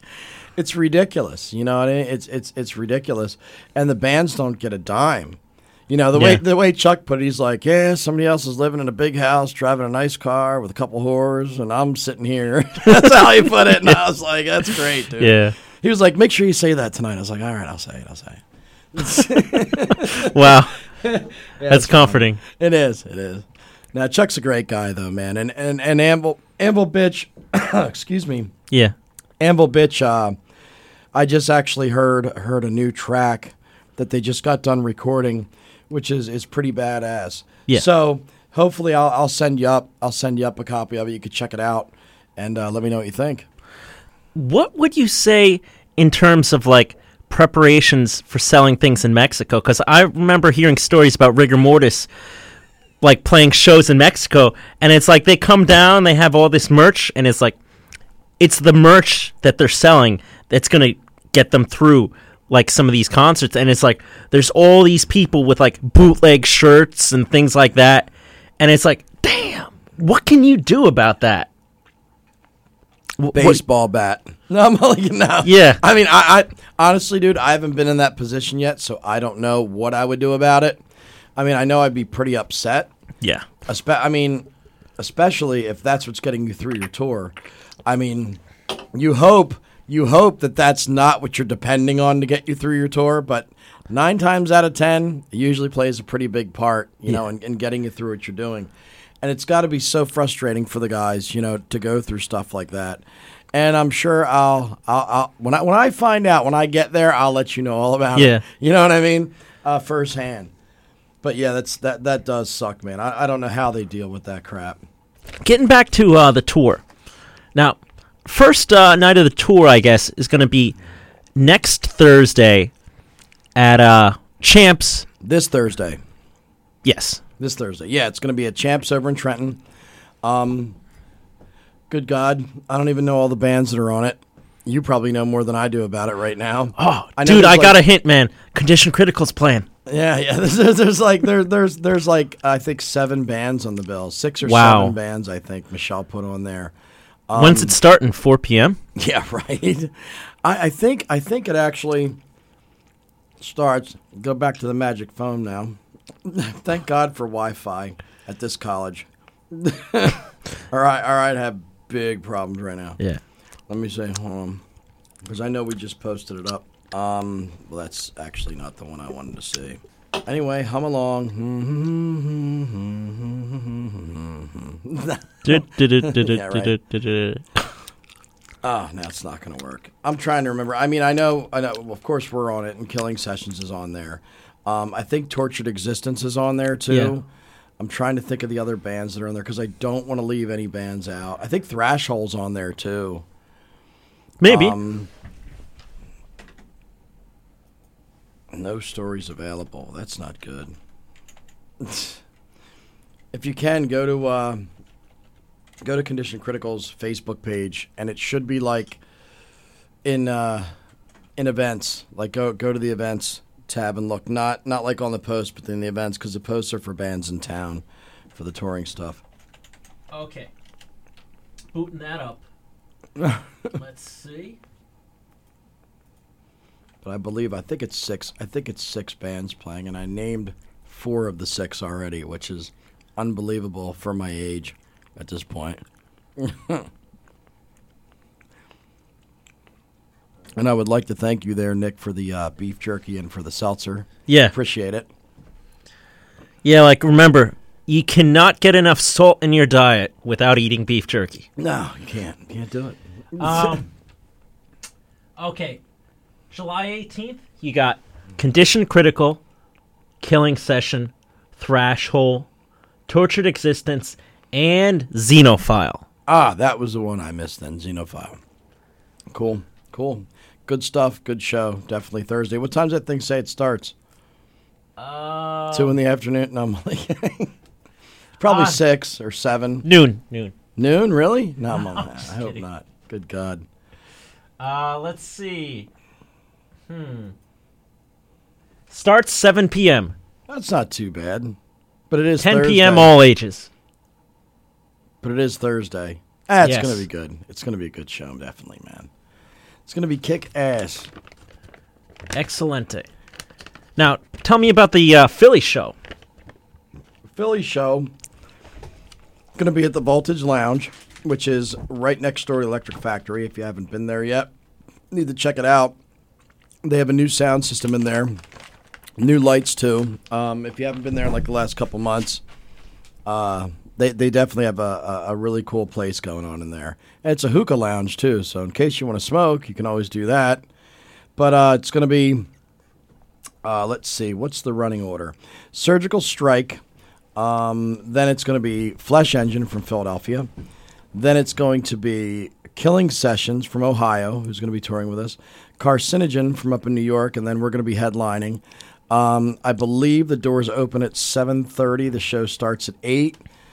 It's $8 to get in. It is a 21 and over show that night, so make sure you don't bring your kids thinking they're going to get in because they're not, which sucks, you know. But that's just the way it was. It was either we did the show like that, or we had to do an afternoon show on a Saturday to have it be all ages. And I was just like, we're not doing a one in the afternoon show, just not doing it. So that's the way that I ended up getting pushed. But it's definitely going to be a good night. It looks to me like it's going to be pretty packed over there too. So make sure you definitely come out, hang out, and get to meet all the bands and buy some merch and support the tour and support the bands. That's what it's all about. Also, November 25th, you guys are, I believe, possibly playing their first show with Warbringer. Mm-hmm. Yeah, that's at Champs too, I believe, right? Yes, November 25th, and that's on a... Damn, what day is November 25th? I don't know. It's probably a Wednesday, knowing Warbringer. Yeah. Let's see. Click. Oh, it's a Monday! It's a Monday, even better. Isn't that awesome? Can't get better than a Monday show, man. Hey, you know, we're playing there on August 9th, too. Yeah. We come back from the tour with Havoc, which should be a pretty good show, but that's probably on a weekday, too. August 9th, he's going looking now. Yeah, watch it be another Monday. It's not a damn Monday, I know that, because I would not have done that. You know, I mean, the main reason we're playing... Oh, it's a Friday. Look at that. Congratulations. See, that helps a little bit. But, yeah, I mean, the Warbringer show, I mean... We want to play with Warbringer, of course. Yeah. And it's to me, man, it's a lot more about making the contacts, you know, at the shows. I mean, because Monday night's a Monday night. I mean, it's just it's going to be a rough one. But you do at least have Warbringer, Dark.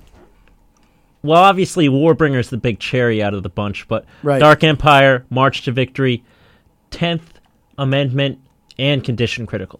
Oh, March to Victory's on there too? Yes. Ah, cool. Yep. Ron and Aaliyah from Board of Chaos Records. Now, do you think you might be able to get Warbringer on that, Condition Critical onto the Warbringer Overkill and Creator show, in New York City? I believe it's November 22nd and 23rd in New York, or is that not happening? I don't know. I've been talking to a couple people about it because they're doing the Philly too. Yeah. And it's all going to matter how the package comes through, if there's going to be room for an opener on it or not, or if they allow an opener on it or not. Yeah. And then if they do, to be honest, it's going to matter how many tickets they want sold to do it, because you know, with local bands, they could walk up and try to make you sell 300 tickets to get on one of those shows. That's Philly. Now, I don't know how New York works with that. Yeah, I've never tried to book them on larger shows in New York yet, so that'll be a new thing that I'm going to have to see. Wait, you? What types of concerts are? Is it like, yo, you need to front up, I guess, 3Gs to get on these shows? Because that's what it is. 300. Tickets, it's at least $3,000. Maybe it could be like 4 or 5, because, I mean... It's ridiculous. Yeah. It is. You know, and it's totally ridiculous. I mean, first of all, if the headliners that are playing the show coming through on the package can't even pay the bills in your club, then maybe you shouldn't be booking the show. You know, that's just, to me, that's common sense. Yeah. I mean... If I'm going to book a major act to come through my club, there's a reason I'm booking them, because I think they're going to draw. Yeah. And sure, the way I always looked at it is the local bands are there to, you know, help bring some people in, but really the local bands are there to get exposure. You know, it's not really, it shouldn't be, to me, actually, the local band's job to pack a club for a national act. A national act that's coming through should be able to pack that club themselves. You know, and the local acts should be feeling humble to get the exposure to play with those larger acts in front of those bigger audiences. Now, see, if something like that happened, I wouldn't mind paying a few $100s to go on and open for somebody, you know, to get like a promotional buy-on so we get added to the poster, whatever. Yeah. But to sit there and expect the local bands to pick up the slack for what the headliners can't draw, then what the hell are they headlining for? You know what I mean? Yeah. To me, it's common sense, but people will call me crazy and they'll say, well, you know, the local bands will draw in more people. No, they won't. They'll draw in their friends.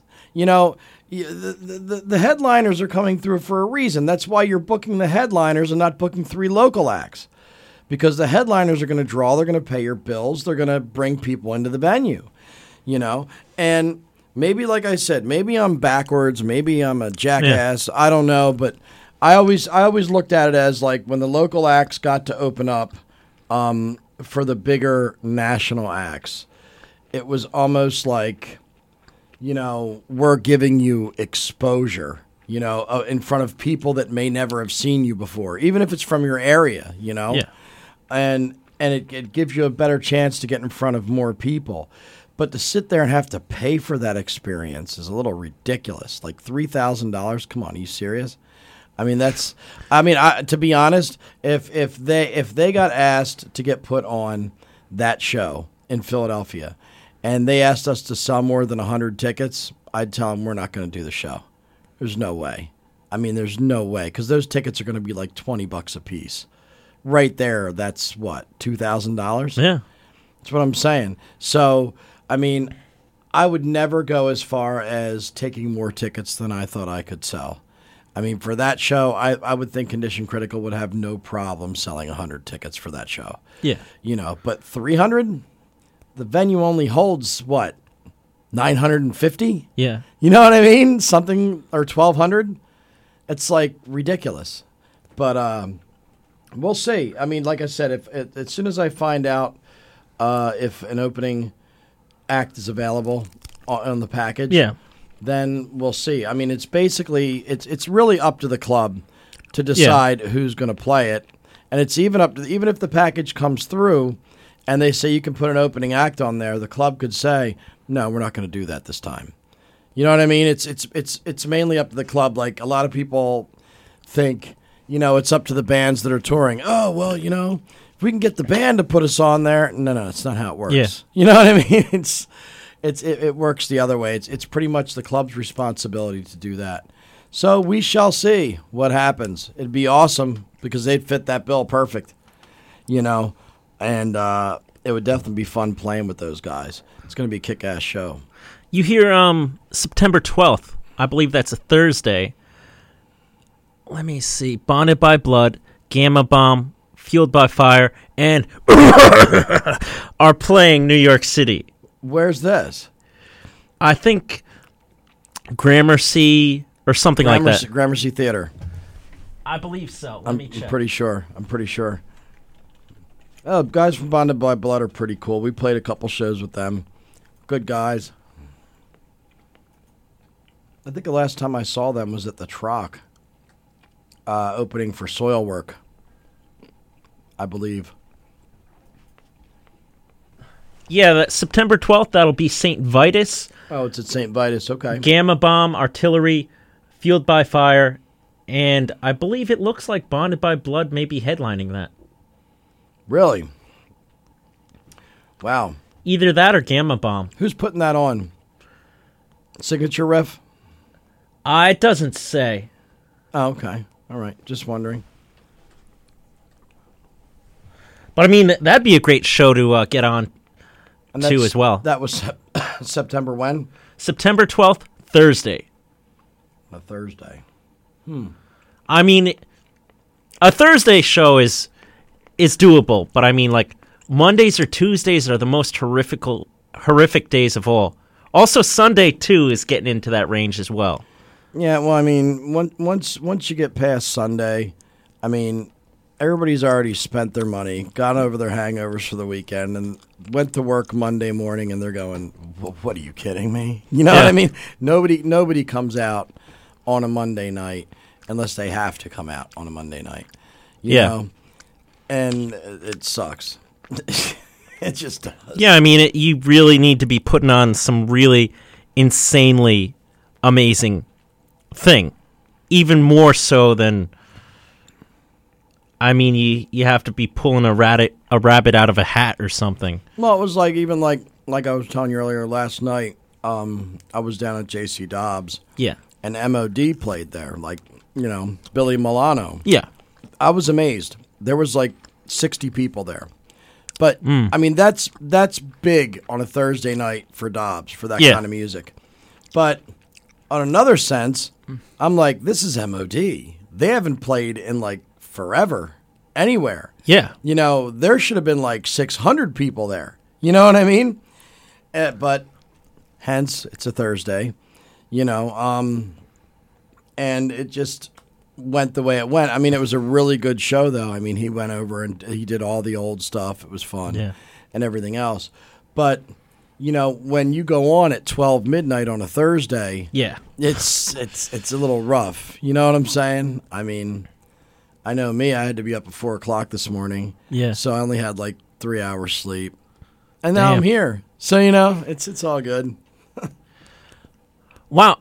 How many bands were on that MOD show? I think there was 5 bands on there. The only one I remember, because I knew the band before I got there, was Lofass. Lofass was on there. I mean, it was pretty much a mix of more like punky type, hardcore punky type bands, you know what I mean? That were really good, actually. I mean, I enjoy listening to that stuff, you know. I've listened to all that back in the day, like FOD and the Dead Kennedys and all that stuff, and Minor Threat especially were some of my favorites, you know. And it was cool, man. There was like 5 bands. I mean, the show ran later than they thought it was going to run. But, you know, it was well-rounded out and sounded good as usual at Dobbs, so cool. And I guess pretty much, do you have any final words? Because we're nearing the end of the time of the show. Remember the Alamo? Yeah, right. How about that local sports team? Yeah, right. Sports? You watch sports? Oh, wait. What is the smarter option for bands to get acquainted with today? Guarantees or door splits? If you're a newer band, if you can get a guarantee, please call me and let me know how that happens. My number isn't. I'm only kidding. As a newer band, getting guarantees, very, very difficult. I mean, you really can't expect going out anywhere to ask more than $100 a night. You just can't. And a lot of times you'll get laughed out of existence at that. I mean, we've had a lot of different experiences where people will offer us that, or which is rare. You know what I mean? Like maybe I think 3 to 4 shows out of our 17 we're getting guarantees on. Most of them are door splits. There is a few in there that shocked the hell out of me. Like I forget the club, but there's one club we're playing, and we get a door split, but we also get 50% of the bar sales between like 8 o'clock and 10 o'clock at night. I'm like, how the hell am I supposed to figure that number out? Yeah, we need to print your receipts out so we can see what you made between 8 and 10. I mean, really? That's like the craziest thing I've ever heard. But that's the first place I've ever heard that's like willing to give you a percentage of the bar for playing at their club. That's like unheard of. That's during the, Condition Critical will only be playing like maybe 45 or 50 minutes of those 2 hours, though, right? Well, we'll probably be playing after those 2 hours. You know, what they probably didn't tell us is they're probably not serving alcohol that night. We're probably only getting 50% of, like, water sales or something like that when we get there. Who knows, man? But, I mean, door splits were cool. If you can get a guarantee, man, by all means, take it. Get it in writing, too, by the way, which is next to impossible because most of the clubs don't deal with that. I mean, there's a few bigger ones like the Whiskey you know, we have a contract with them for the way the show's going to run. But most clubs, if you sit there and you say you want to guarantee, the club's going to say, okay, we'll guarantee you this. And you'll say, all right, well, let's put it in writing. And they'll be like, well, that's too much of a pain in the ass. Then we got to send a paper back and forth. Well, you know, when you're just starting out, beggars can't be choosers. You just have to get out there and do it. And my advice to bands first going out on the road and doing stuff is save your money. Before you leave to go, have your tour covered. Don't go out on the road expecting to have the tour pay for itself on your first tour. Never, never. I repeat one more time, never do that. You want to make sure almost all, if not all, of your expenses are covered before you leave. I mean, there's always emergencies that can pop up, but as far as your food, your transportation, your gasoline, you know, stuff like that. Emergency money for flat tires. Yeah, I mean, yeah, whatever. I mean, you need to have those things covered before you walk out. I mean, if you don't have that stuff covered, well, I mean, if you can't afford to or you don't have it covered, then good luck, you know, and hopefully nothing goes wrong, you know, and hopefully you sell as much as you think you're going to sell or whatever. But in my experience, to lessen the stress, plan your tour a year in advance, you know, and sit there and figure out exactly what it's going to cost and put together that and a little bit more for flat tires.